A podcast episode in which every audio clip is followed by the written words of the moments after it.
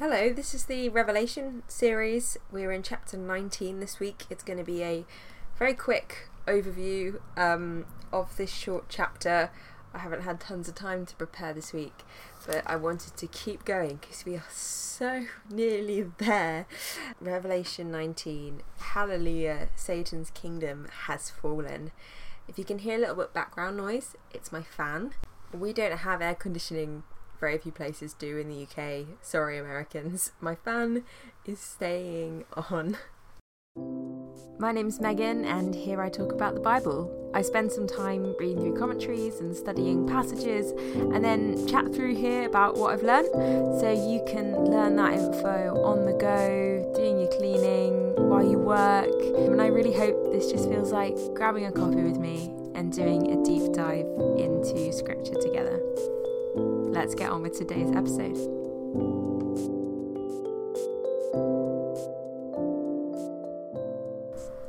I feel like, to be honest, you guys don't really need me for this chapter because if you were just to read through it, you would probably pick up on so much um, just from what we've looked at over the series. A lot of the elements and imagery that comes up, either it's been earlier on in the book of Revelation or we've looked at it in context of the Old Testament or the cultural context of the time, you could probably do this fine without me. So we're just going to read through it. Um, I'll make a few observations and that'll be it for today. But this is one of my favourite things about Bible study is when you learn something in one passage, it appears in another and you can make all these connections and it's just amazing. So it's going to be more of a chatty episode today. Um, I'm here with my cup of tea. Yes, I still have a cup of tea, even though we're in a heat wave and I'm absolutely boiling. It just felt wrong doing this without one. But let's read the chapter in question, chapter 19. We've just seen the fall of Babylon, the fall of Satan's kingdom, and last time we saw how the people in Satan's kingdom were kind of like lamenting over the fall. And now we're getting the opposite. We're getting the rejoicing over that fall um, by God's people.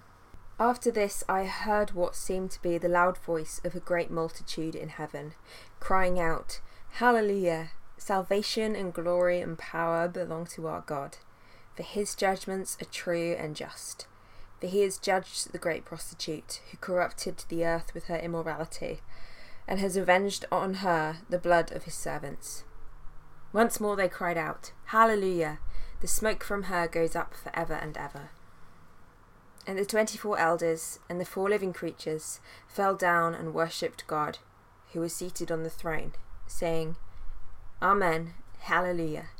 And from the throne came a voice saying, Praise our God, all you his servants, you who fear him, small and great. Then I heard what seemed to be the voice of a great multitude, like the roar of many waters, and the sound of many mighty peals of thunder crying out, Hallelujah! For the Lord our God the Almighty reigns. Let us rejoice and exult and give him glory, for the marriage of the Lamb has come and his bride has made herself ready. It was granted her to clothe herself with fine linen, bright and pure. For the fine linen is the righteous deeds of the saints. And the angel said to me, Write this Blessed are those who, who are invited to the marriage supper of the Lamb. And he said to me, These are the true words of God. So let's just stop there for a minute so here's my observations from that little bit of this chapter. Firstly, we hear of a great multitude, and this reminds us of what we've read earlier on in Revelation, as I've already said, about the multitude that is representing all God's people on earth. They are praising God, they are singing hallelujah, that means praise God. It's a call to worship from the Psalms. They're worshipping God. Hallelujah. His judgment has come, and his judgment is good, and it's ridding the world of evil. So it's all God's people on earth, but also you have all the elders and the living creatures um, falling down, worshipping God, praising God for this. So it's like all of God's family. You've got God's kind of human family, and then his spiritual family, the angels and the elders and the the spiritual beings that are part of his courts, um, that are on his side, that work for him, they're praising him too. It's all of God's good creation, all, all, all the creatures that follow him and honour him, praising him together for his judgment upon evil. And then we move into them declaring that the marriage supper of the Lamb is coming. Now, we talked about last week how Israel, God's people, therefore, is being represented throughout the Bible as God's um, bride, the person that God is married to. And we talked about how Israel is sometimes represented as committing adultery on God by, by worshipping other gods or um, other kinds of idolatry and serving other kingdoms and things like this. But here, these people, this representation of um, God's people, the whole body of Christ, the whole church, all God's people together, they are a pure bride clothed in white linen. And it tells us that this white linen is the righteous deeds of the saints. It is the people that have followed Jesus um, who have lived in righteousness by the power of his Holy Spirit, by the cleansing of his blood, they are coming and they are being united forever with Christ. It's such a beautiful picture and one that we get to look forward to as followers of Jesus when we will be united with him forever and sin and evil will no longer um, try and tear that relationship apart. And the fact that this is a supper is also significant. Um, biblically, eating with God is a recurring motif um, that signifies that closeness with God and that promise um, that God gives of, of looking after his people. Um, so, these are some examples Michael Heiser gives in his book on Revelation. He talks about the tree of life, uh, that's not the tree of the knowledge of good and evil. That's the, the tree of life in Genesis in the garden. Genesis 18, where Abraham, Yahweh, and two angels share a meal. Exodus 16, um, manna, manna coming from heaven. That's God's kind of promise through this um, provided food um, of His presence with the Israelites in the wilderness. Exodus 24, verses 9 to 11. Moses, Aaron, Nadab, Abihu and the seventy elders of Israel see the God of Israel and attend a meal with him. And then, of course, Jesus sharing meals with his disciples, the feeding of the 4,000 and the 5,000, the Last Supper. Um, obviously, he says this is the most obvious forerunner of the marriage of the Lamb. The post resurrection meal with Christ in the upper room in Luke 24, and the risen Jesus sharing a meal with his disciples by the seashore in John 21. Um, and then he goes on to say about communion, Eucharist, the Lord's table, the Lord's Supper, agape feast, whatever you call it, um, that we now do as a church to remember um, Jesus imitating the Last Supper. Eating together is something that is very intimate and communal and um, that's seen throughout the Bible, and in these passages, it's seen in a way that represents this intimacy and relationship with God, and that's being mirrored in this final marriage supper of the Lamb, this big celebratory feast. But the fact that this is at the end of Revelation also links to a passage in Isaiah that talks about an eschatological feast. So let's have a quick look at that. Isaiah 25, verse 6 to verse 10. On this mountain the Lord of hosts will make for all peoples a feast of rich food, a feast of well aged wine, of rich food full of marrow, of aged wine, well refined. And he will swallow up on this mountain the covering that is cast over all peoples, the veil that is spread over all nations. He will swallow up death for ever. And the Lord God will wipe away tears from all faces, and the reproach of his people he will take away from all the earth for the Lord has spoken. It will be said on that day, Behold, this is our God. We have waited for him that he might save us. This is the Lord, we have waited for him. Let us be glad and rejoice in his salvation. For the hand of the Lord will rest upon this mountain, and Moab shall be trampled down in his place, as straw is trampled down in a dunghill. This prophecy in Isaiah is prophesying this marriage feast, the presence of God, the renewing of relationship, death being defeated, salvation coming, this this hope that people have had that they've waited for him and now they are united with him, and tears being wiped away from faces, which we will hear about in the next couple chapters in the kingdom of God. Then in verse 10 in Revelation 19, we get this quick reminder after John hears this angel speaking. Um, he says in verse 10 Then I fell down at his feet, that's the angel, to worship him. But he said to me, You must not do that. I am a fellow servant with you and your brothers who hold to the testimony of Jesus. Worship God, for the testimony of Jesus is the spirit of prophecy. So that is a very clear reminder to us and to all of the church don't worship angels. It comes up in Hebrews, comes up elsewhere. Always a good reminder we are to worship God. These other spiritual beings, they are not gods. Um, they either serve God or they serve Satan. Angels serve God, um, but we don't worship them. And just a quick word on that final phrase the testimony of Jesus is a spirit of prophecy. That format is how it is most often quoted, and quite often people will use that to say basically, if you share a testimony, you are in sharing that testimony declaring that that same thing will happen to other people. So if you're saying that your leg got healed, um, God healed your leg, and you share that, then that sort of releases some sort of anointing to heal other people's legs. However, that's not necessarily what this means. You see, if you read it in other translations, for example, I have the NLT here, um, it phrases it slightly differently and it says, hmm, let me find it. For the essence of prophecy is to give a clear witness to Jesus. Now, in that sense, when you read it that way, what it sounds more like is basically whenever there is prophecy, um, the purpose of prophecy is always to witness to Jesus, to always witness to the gospel and who God is, which is slightly different.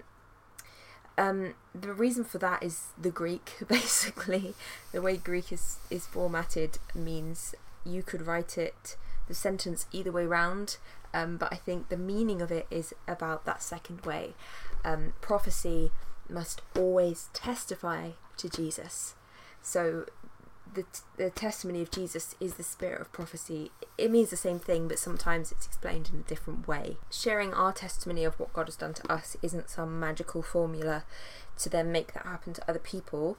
However, sharing our testimony of what God has done for us will encourage others um, and witness to his goodness. And um, that's always a good thing. But the point that this verse is making is that prophecy must always testify to Jesus' character, to Jesus' message, to his goodness, to his gospel. Um, it's not telling us about some magical formula. And there's just a, a group that would use it that way. Some people would use it that way. And I think although it's really good intention for us to be sharing our testimonies and believing that God still wants to do miracles today and still saves today, that's great. This verse, I would say, uh, isn't the best proof text if you're reading it that way. Whenever we prophesy, it needs to witness to the wonderful God that Jesus is. That's basically what this angel is saying. Let's move on to verse 11. Then I saw heaven opened, and behold, a white horse. The one sitting on it is called Faithful and True, and in righteousness he judges and makes war.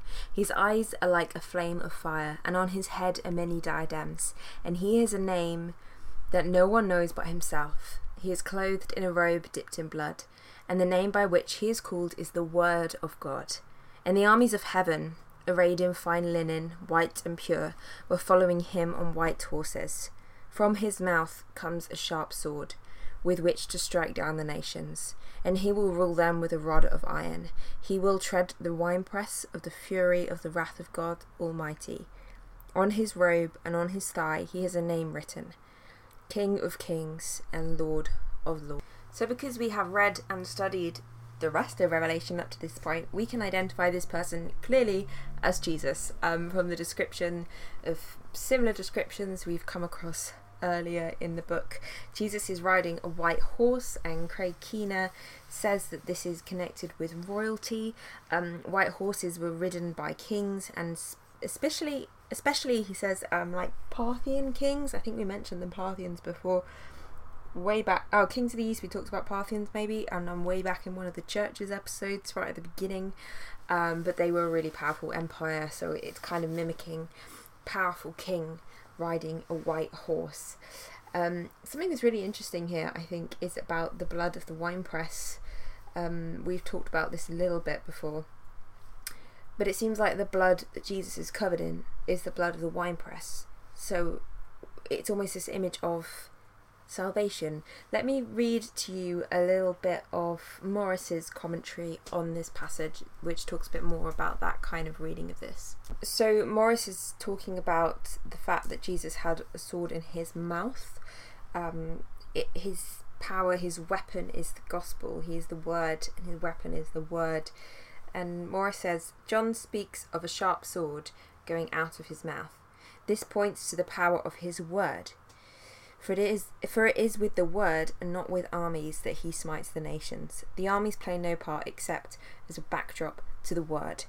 So the armies here, he's saying, is representing the power of the word, and Jesus is here covered in blood, and it's the blood that purifies everybody else. Um, the blood that he shed and that he's treading in the winepress. This this this whole idea. Um, I think what it does is it brings together judgment and salvation and quite often we separate those things, but it's all being lumped together here. Jesus' salvation that he gives us um, is so linked in with God's judgment, It's all to do with righteousness and justice and salvation and, and eternal life and defeating of evil. All these themes are coming together here at the end of Revelation. Let's read the last little bit, verse 17. Then I saw an angel standing in the sun, and with a loud voice he called to all the birds that fly directly overhead Come gather for the great supper of God, to eat the flesh of kings, and the flesh of captains, the flesh of mighty men, the flesh of horses and their riders, and the flesh of all men, both free and slave, both small and great. And I saw the beast and the kings of the earth with their armies gather to make war against him who was sitting on the horse and against his army. And the beast was captured and with it the false prophet, who in its presence had done the signs by which he deceived those who had received the mark of the beast, and those who had worshipped its image.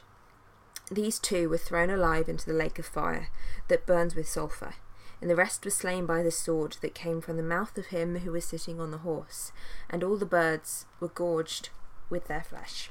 So that's a classic Revelation passage, if ever you heard one, isn't it? If you just heard that read and someone said, which book's that from? you're probably going to guess Revelation. It's got some lovely imagery in there, but this eating of flesh um, is representing this complete overthrow of evil. It's completely got rid of. All the crumbs are eaten up, you may say. And then we have this next bit where the beasts and stuff are still trying to fight Jesus. Like, I don't think it's going to work. I think it's a little bit late for that now. Let me just read you a bit of Morris on this little chapter just to close up and give some final thoughts on that last bit of this chapter. So, this is Morris. The supper is explained. It is to be a feast on the corpses of a great host of earthlings. The description emphasizes universality. It starts with kings and goes on to officers, to heroes, to horses and riders, and to all men, free and slave, small and great. None is excluded. The overthrow of evil is total. That's that's the key sentence. And also, I should say, Craig Keener talks about how this could be a very different supper to that of the marriage supper of the Lamb. Um, I think that's contested, debated. Um, I'm sure there are more reasons for that that I can't remember right now. But go and check out Craig Keener's commentary or his little video series on YouTube on this section if if you want to look into that a little bit more. There's Old Testament reasons. I know that much. Anyway, Morris continues The battle is prepared. John sees the forces of evil drawn up in a battle array for their last struggle with the good. The beast is at its head. With him are earth's kings and their armies. Their object is to fight against him that is sat on the horse and against his army. John says nothing about the battle. He proceeds immediately from the drawing up of the armies to the seizing of the beast. He may mean that there was no battle, Though the forces of evil appear mighty, they are completely helpless when confronted by the Christ. And that right there is one of the main messages of Revelation. However powerful evil looks, it cannot stand up to Jesus. Darkness cannot overcome the light. and this big battle that's being prepared for Armageddon, and here looks like it doesn't even happen. It's like it's not even there's not even a fight here. Jesus just just takes the beast and the false prophet, and they're put into the lake of fire, which which you know represents this total destruction, total destruction of evil of Satan's hold, um, and we're going to look at that more next week in chapter twenty. And yeah, I hope that this kind of brief sweep through Revelation 19 has been helpful to you. It's just a really beautiful chapter looking ahead to the fulfillment of um, our relationship with Jesus. I guess that solidification of it, this eternal marriage between him and his people and this overcoming of evil. And it's just a really beautiful passage. And um, yeah next week we're going to look more at satan being completely utterly forever defeated. And then we're moving on to the new heavens and the new earth that we have such hope in as christians. Yeah so i just pray um, for myself and for those listening that lord you would help us to keep our eyes on that hope um, to keep looking ahead to the coming kingdom, um, to keep our eyes fixed on you and, and grounded in the truth of who you are. That you are the King and, and you will come and you will defeat evil. And Lord, help us to know how to live as a witness to that, mm. how to prophesy, how to live out our life in a way that testifies wholly to you thank you guys for joining me today. I really appreciate you joining me here on this little corner of the internet. Um, and yeah, if you ever have time to leave a quick review, I honestly really, really appreciate it. And it helps kind of other people to find this podcast equally. Please follow me on social media Instagram, I'm on TikTok now. Um, and there's a Facebook group if Facebook is more your thing. Please share this with anyone else you think might enjoy it. And please do get in touch. I have an email on my website. You can message me through Instagram. It's always really lovely to hear from people because um, on my end, I feel like I'm just talking to a, a little microphone in my kitchen. So it's lovely to hear from you to kind of put names to the people I'm speaking to and to hear about a bit about your testimonies and um, and your faith and your experience and yeah I, I really hope today encouraged you God bless you in your week, and I will see you next time for Revelation chapter 20.